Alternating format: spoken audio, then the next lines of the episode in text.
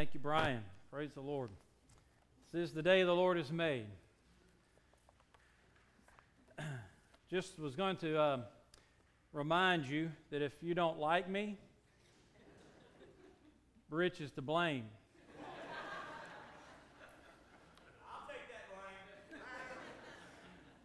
17 years ago, Rich calls me and says, uh, We want you to send a resume. I said, I don't want to send a resume. I'm happy where I'm at.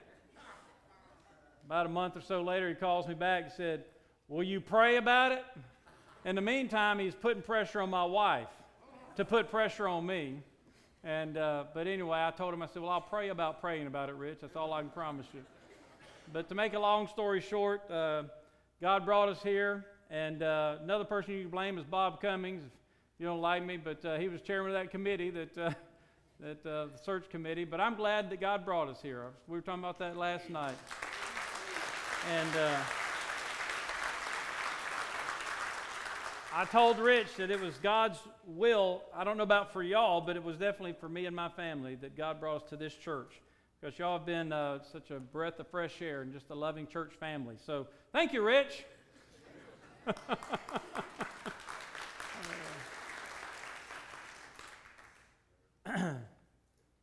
Rich, I uh, remember one time the, somebody was introducing him and putting all these accolades on him, and Rich got up and said, uh, You know, praising me is like putting whipped cream on an onion.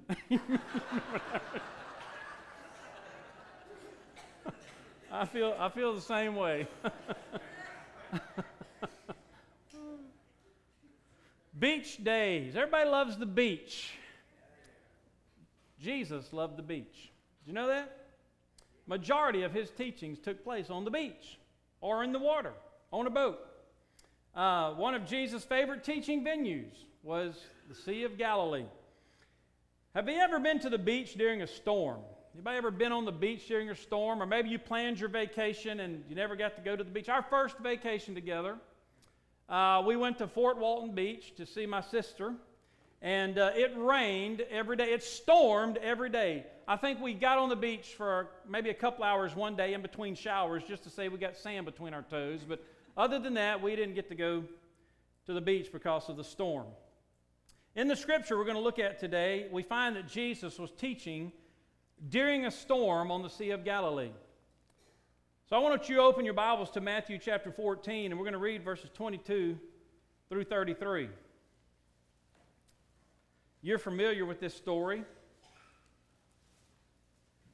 Let's look at it one more time. Matthew chapter 14, verse 22. Let's stand together to honor the Lord and His word. We're going to read that together. Immediately, Jesus made his disciples get into the boat and go before him to the other side while he sent the multitudes away. And when he had sent the multitudes away, he went up on the mountain by himself to pray. Now, when evening came, he was alone there. But the boat was now in the middle of the sea, tossed by the waves, for the wind was contrary. Now, in the fourth watch of the night, Jesus went to them, walking on the sea. And when the disciples saw him walking on the sea, they were troubled, saying, It's a ghost and they cried out for fear. But immediately Jesus spoke to them, saying, Be of good cheer, it is I, do not be afraid. And Peter answered him and said, Lord, if it is you, command me to come to you on the water. So he said, Come. And when Peter had come down out of the boat, he walked on the water to go to Jesus. But when he saw that the wind was boisterous, he was afraid, and beginning to sink, he cried out, saying, Lord, save me. And immediately Jesus stretched out his hand and caught him and said to him, O you of little faith, why did you doubt? And when they got into the boat, the wind ceased. Then those who were in the boat came and worshiped him, saying, Truly, you are the Son of God. Let's pray. God, take this familiar passage and make it new to us today. Teach us from it by the power of your Holy Spirit. In Jesus' name we ask. Amen. You may be seated. The setting of this chapter or this passage we just read, Jesus was experiencing a storm in his life. We don't often think that that could be true of Jesus or even other spiritual leaders. They're so close to God, they're so holy, Their lives are so perfect. They don't have problems. But that's just not true. We see that here in this passage. Jesus was going through a personal storm in his life. His cousin, John the Baptist, had just been beheaded. You think about your cousin having his head cut off. How would that make you feel? This is Jesus' close cousin. His mama and John's mama were like this. When Mary found out she was expecting Jesus, she ran to Elizabeth's house and actually stayed with her for a long time. And it was John the Baptist that leaped in Elizabeth's womb when he heard the news that Jesus was going to be born of Mary. Those two boys grew up together, no doubt played together, grew close together. He just got news, verses 1 through 12, that John had been beheaded. And he sought to be alone. Verse 13, when Jesus heard it, he departed from there by boat to a deserted place by himself. He wanted to be alone. Bible says also the multitudes of people kept clamoring after him. That's what it says in the next phrase. But the multitudes heard it. They followed him on foot from the cities. Finally, he was able to get alone in verse 22 of our passage, and that's when the disciples found themselves in a storm on the Sea of Galilee. But the setting for this passage is that Jesus himself is going through a storm in his life. Maybe you're in a storm right now. It's been said, I don't really like it, although it's true. You're either in a storm, coming out of a storm, or you're headed into a storm. I imagine most of you here, if you've lived long enough, you can probably, you would say that's pretty true. That's been the experience of my life. Maybe your storm is grief. That's what Jesus' storm was grief. Maybe it was a broken marriage. Maybe that's what your storm is right now. Maybe it's a wayward child. Maybe it's a, um, a bill you can't pay, finances that are not there to meet your demands. Maybe it's overwhelming stress at work. Maybe that you're being bullied by your peers. Your storm may be that you're battling some addiction. You want freedom, but you just can't seem to get it. So, as we examine this passage of Scripture today, I want us to look at some biblical principles that are going to help us to navigate the storms of life because many of you here today are in a storm. You're right in the middle of it, some of you. Maybe I didn't even name or identify your storm by name yet this morning, but, but only you maybe. Maybe only your family knows the storm you're going through. Some of you are just coming out of that storm and you're thankful that finally that storm's over and you can identify with this today. And, and some of you may be thinking, well, thank God everything's going good in my life and, and I don't really need to listen to this. Yes, you do because you're headed for a storm and you don't know it yet. The disciples didn't know. Jesus told them to get in the boat, go to the other side. They didn't know what they were fixing to encounter.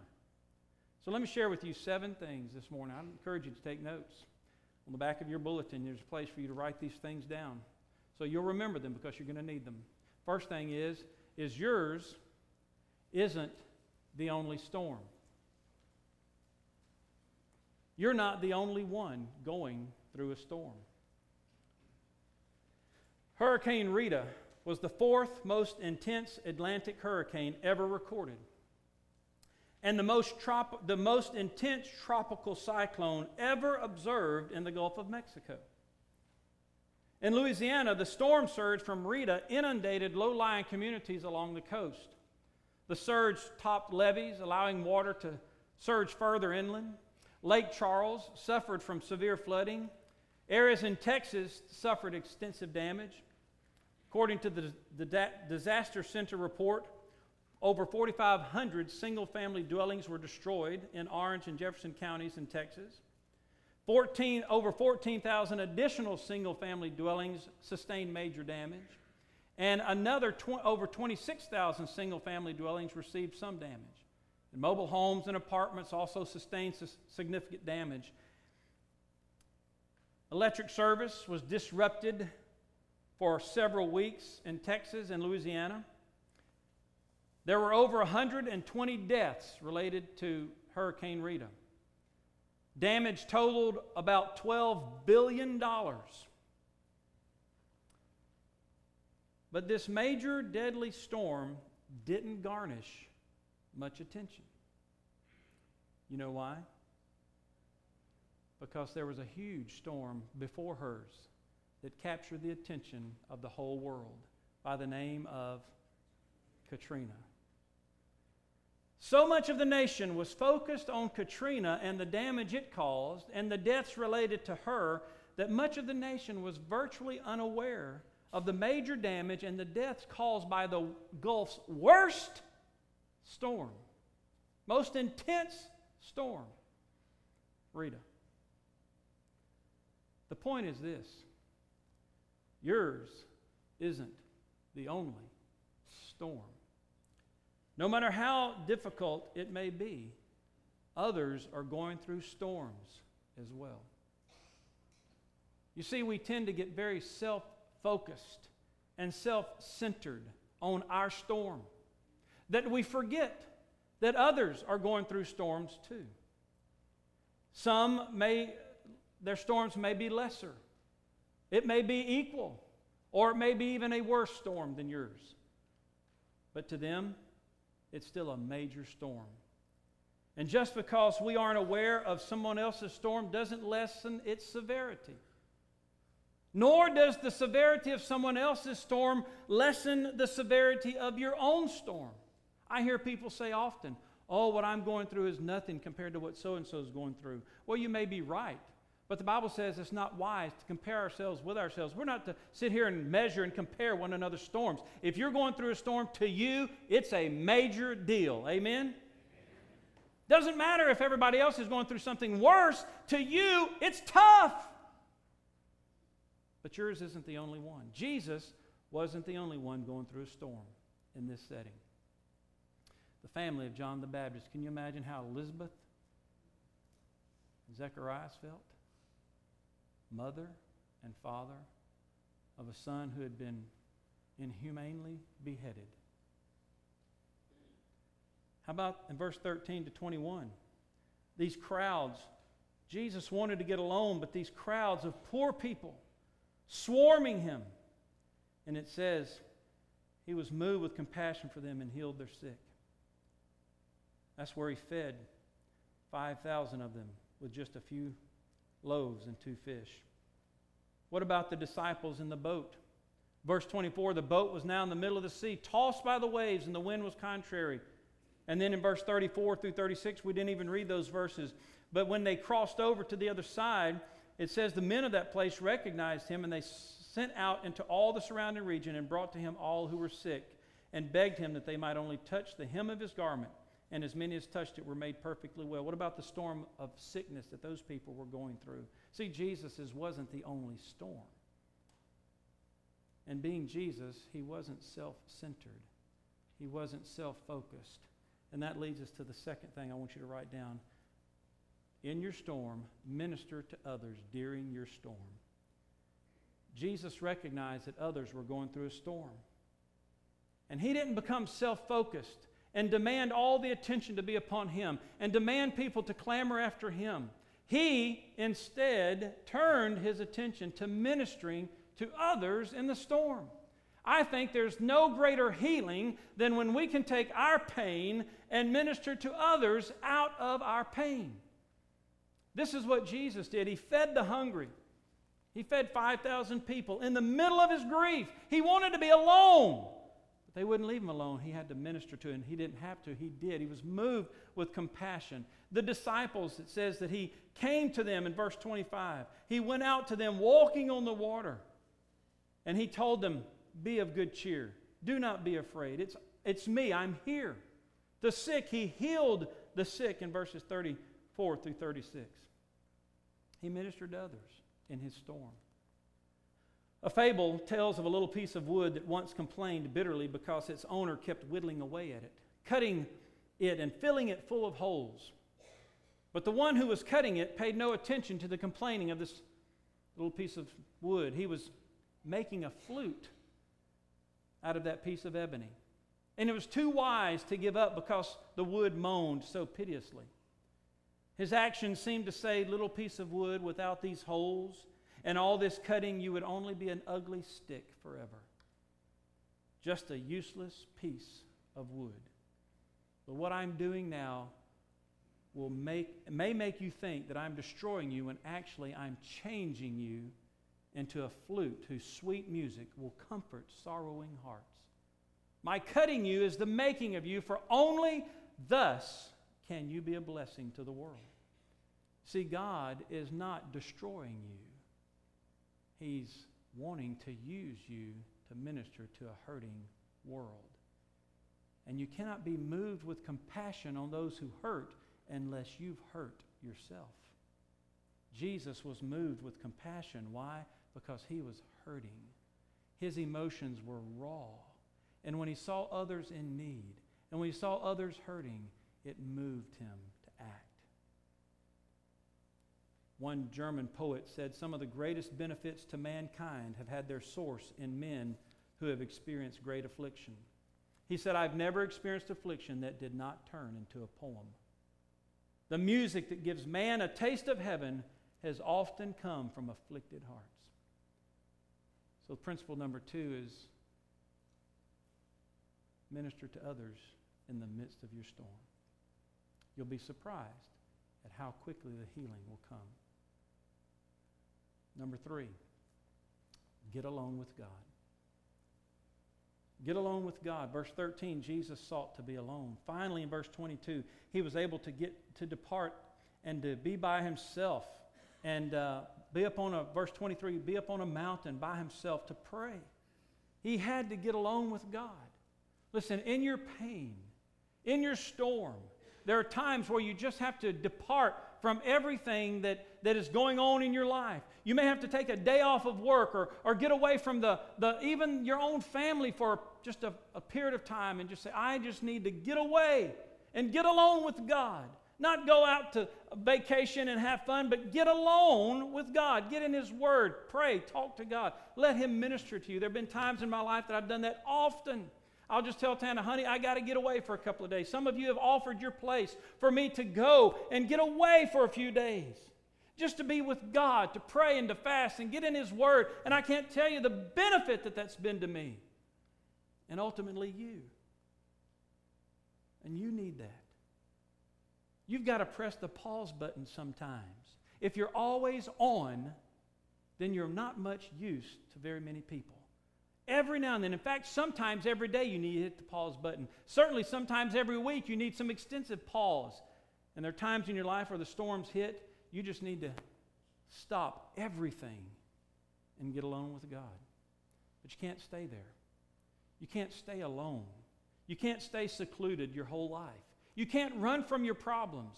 You can't leave everything and say, I'm just going to get away from it all and, and run away. The psalmist dealt with that. I used to tease Tana and say my favorite passage of scripture was in Psalms. It said, Oh, that I had wings like a dove, I would fly away and be at peace.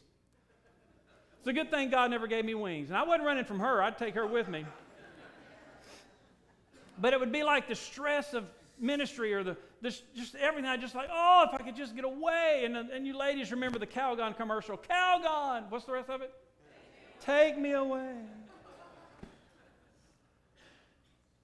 You can't run from your storm. So when you get alone with God, you're not running from your storm. You're seeking God in the midst of it. You're going to have to come down off of that mountain. You're going to have to come back to reality.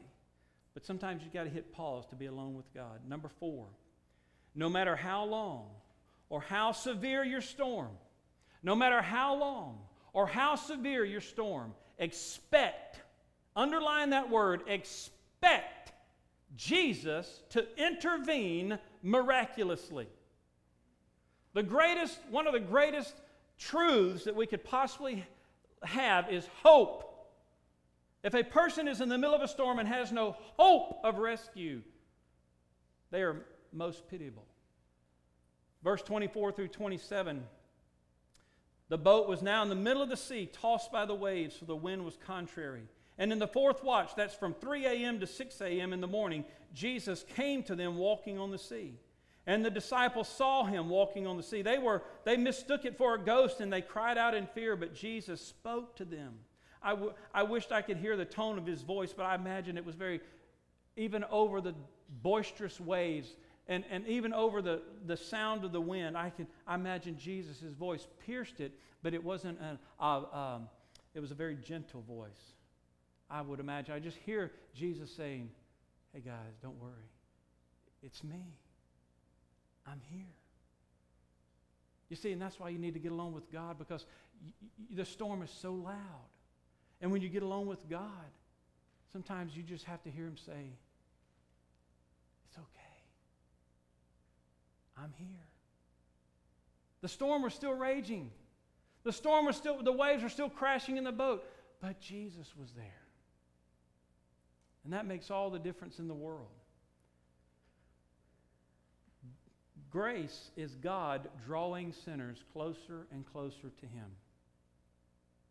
How does He do that, though? Not by shielding us from pain and sorrow and trouble, rather by exposing us to those things so as to overwhelm us with a sense of our own inadequacy and to drive us to cling to Him more tightly. It's to ensure that we shall learn to hold fast to Him. You know the reason the Bible spends so many times saying God is our rock, our refuge, our defense, our help, is because God spends so much of His time showing us that we're weak and that we need Him.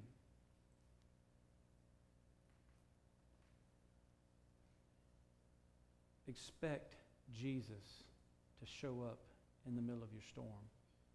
Expect Him to show up. Look for Him. Listen for His voice. The next thing you need to write down sometimes, sometimes, and I would say most times, from my experience, you're called to walk above your storm before Jesus calms your storm. We're begging him, God, take it away, take it away, take it away, calm this storm in my life. And, and he doesn't. He keeps it raging, and sometimes it gets worse, even the more we pray. Something interesting in this passage. I've never thought of it this way before. Maybe you have. I never had. But look at verse 28 and 29. Peter answered Jesus, Lord, if it's you, command me to come to you on the water. Jesus said, Come. When Peter had come down out of the boat, he walked on the water to go to Jesus. Now listen, I'm in the boat.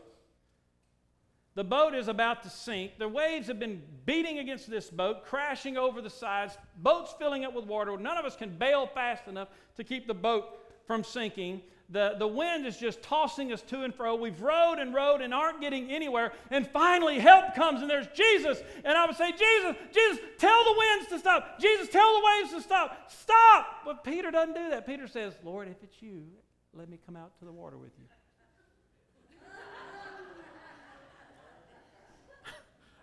Peter gets a bad rap sometimes. I mean, I think, man, that's stupid. I'd say, Lord, save me, calm this storm. Isn't that what you do? But Peter said, If it's you, let me step out of this boat and come to you walking on the water. Why was Peter's first request to walk on the water instead of, Lord, calm the storm? You ever thought about that? I had never thought about that. One author said, to realize the worth of the anchor, we need to feel the power of the storm.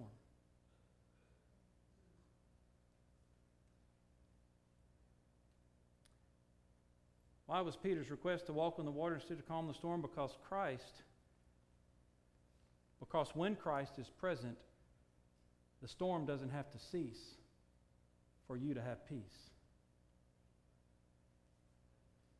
Now you think about it. The storm was still raging. Peter steps out of the boat. And he's walking on the water. He's walking on the storm, above the storm, because Jesus is there.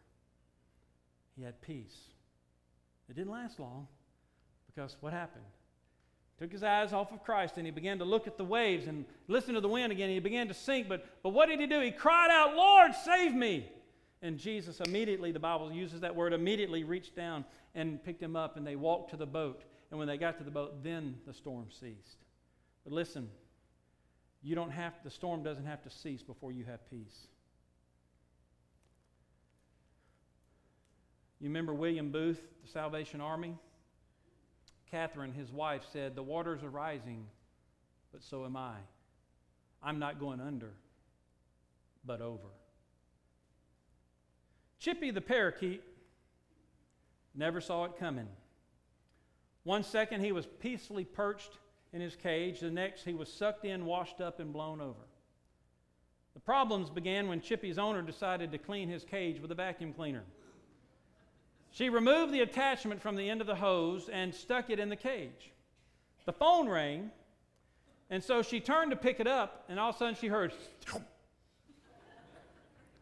Chippy got sucked in. The bird owner gasped and put down the phone, turned off the vacuum, and, and tore open the bag, and there was Chippy. He was covered with dust and a little stunned.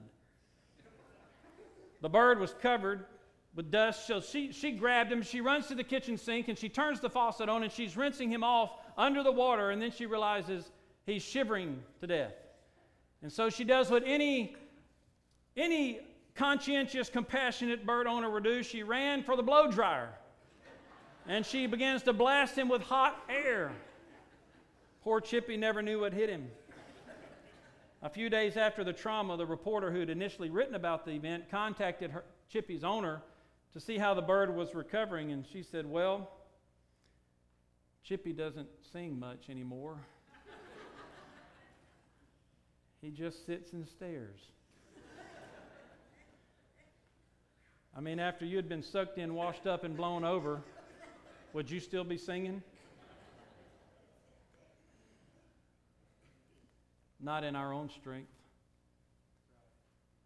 but if you have the joy of the Lord if you have Jesus in, you can be sucked up, you can be washed over, blown up, and you're still singing, The joy of the Lord is my strength.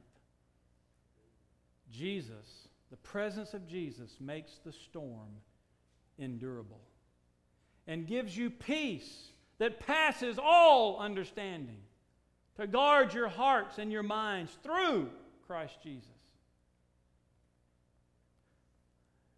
Number six, the biggest storm is within us. The biggest storm is within us because of our own lack of faith. Why do I fret so much when the winds are blowing? Why am I afraid? Because I'm not trusting in Jesus.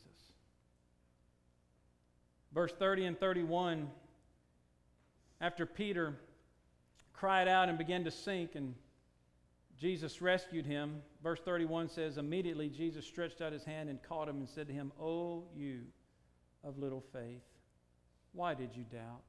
Now you can hear that. You can hear that as a rebuke, and maybe there's a mild rebuke there. But it's also a word of affirmation Jesus is give, giving Peter. Peter, I was here. I've, I've been here. I was not going to let you drown. I was not going to let this storm destroy you.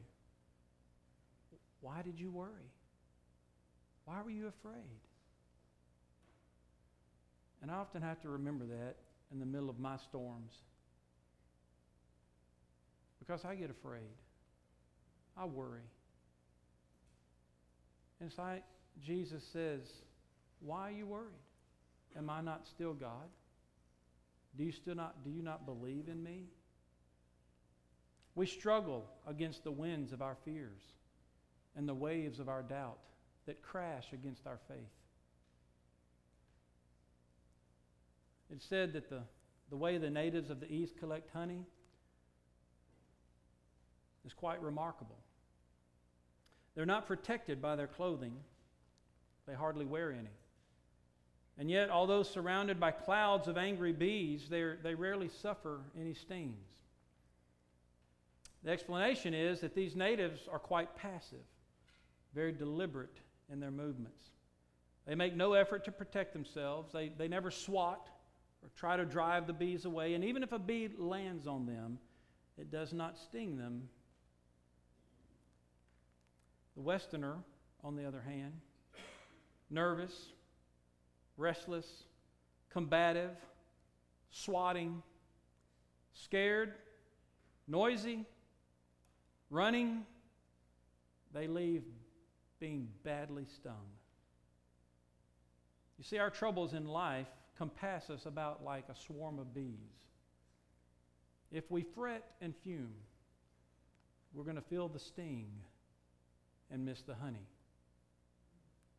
But if we'll just live in quietness and confidence, we'll taste the sweetness that Jesus has to offer. Faith through the storm. Jesus told Peter on one occasion, Peter, the devil's desired to have you. And he wants to sift you like wheat. But I have prayed for you. What did Jesus pray for Peter? That your faith not fail. You know, when I pray for you who are going through storms, that's my number one prayer. Yes, I pray for your healing. I pray for your strength. But I pray what Jesus prayed for Peter because I know when I'm going through a storm, I know what the greatest affliction is. It's not really the problem, it's my inner storm. My faith is on the, is on the brink. And that's why I pray for you God, sustain their faith, strengthen their faith, give them faith, help their faith not to fail. Help them to see that you're still faithful, that you still love them, that you're still on the throne, that you're still in control. Hold them up, Lord. Joe Scriven was a missionary from Ireland to Canada. He worked among the Iroquois Indians, and he was joined by his fiancee, who was from Ireland. And just before the wedding, she was killed in an accident. Joe buried her with his own hands and a broken heart, and a year later, he wrote a letter to his mom, and he reflected these words. And Brian, you probably know this. What a friend we have in Jesus. All our sins and griefs to bear. What a privilege to carry everything to God in prayer. Have we trials and temptations? Is there trouble anywhere? We should never be discouraged. Take it to the Lord in prayer.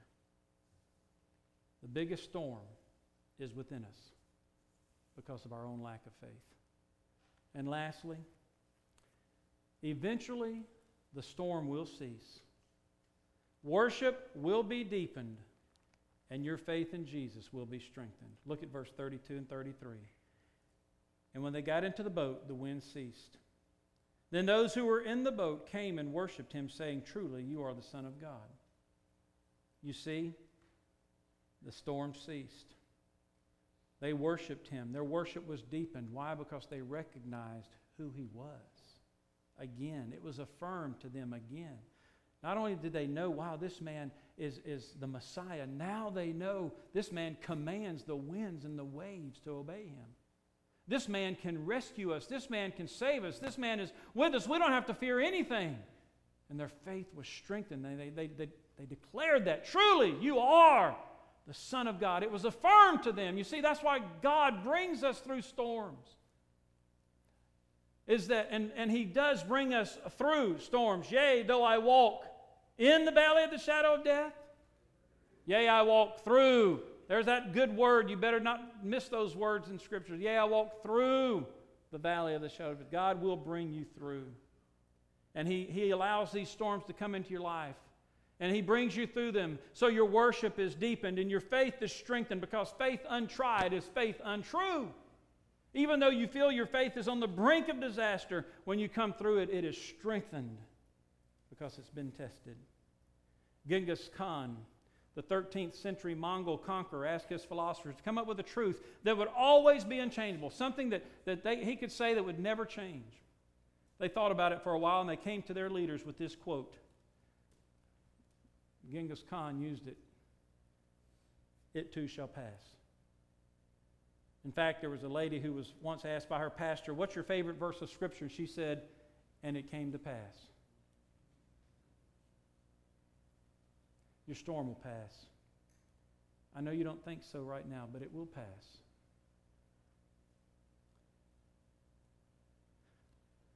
It's a picture of an old burned out mountain shack in an art gallery. All that remained of, was the chimney. You've seen those before. The charred debris of what had been that family's sole possession was all that was in that picture, except for an old grandfatherly looking man dressed only in his underclothes with a small boy holding his hand. It was evident that the child was crying, and beneath the picture were the words which the artist felt the old man was saying to the boy. They were simple words, yet they presented a profound theology and philosophy of life as we're going through storms. And those words written in that caption of that artwork was this Hush, child. God ain't dead. I want you to hear that this morning. Some of you are in a terrible storm. You're crying, begging, pleading. You may have to hear Jesus saying, I'm here. It's going to be okay. But he also wants you to remember that he's not dead. Shh. I see Ike holding his granddaughter. If she started to whimper,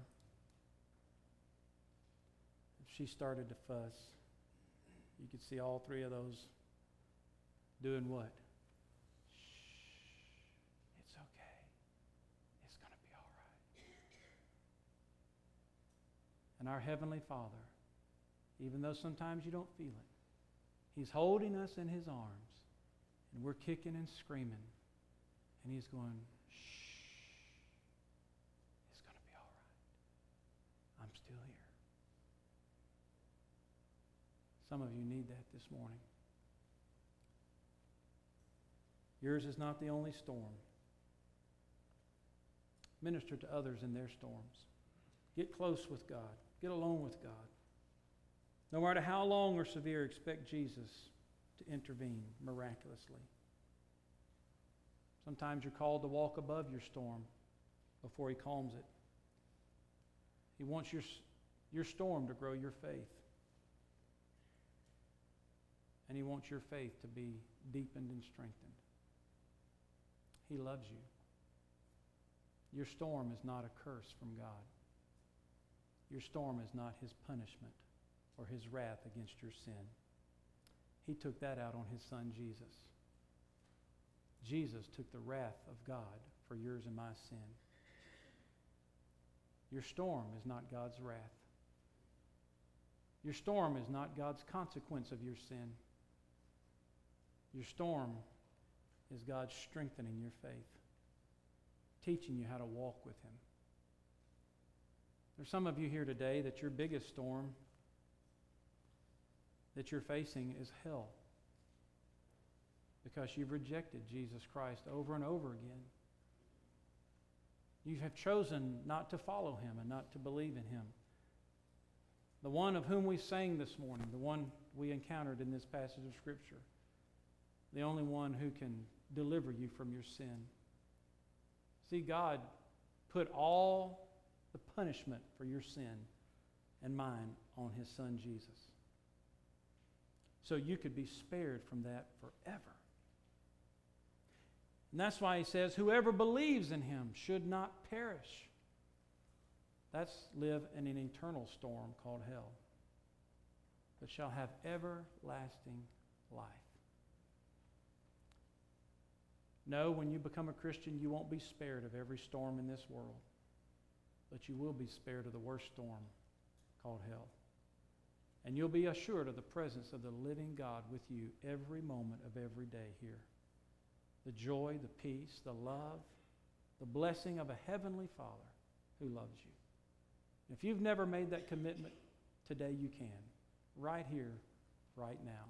You can make Jesus your Savior. God can become your Father, but you have to ask Him. I want us to bow our heads and close our eyes.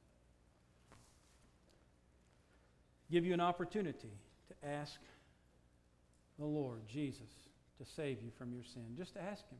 Tell Him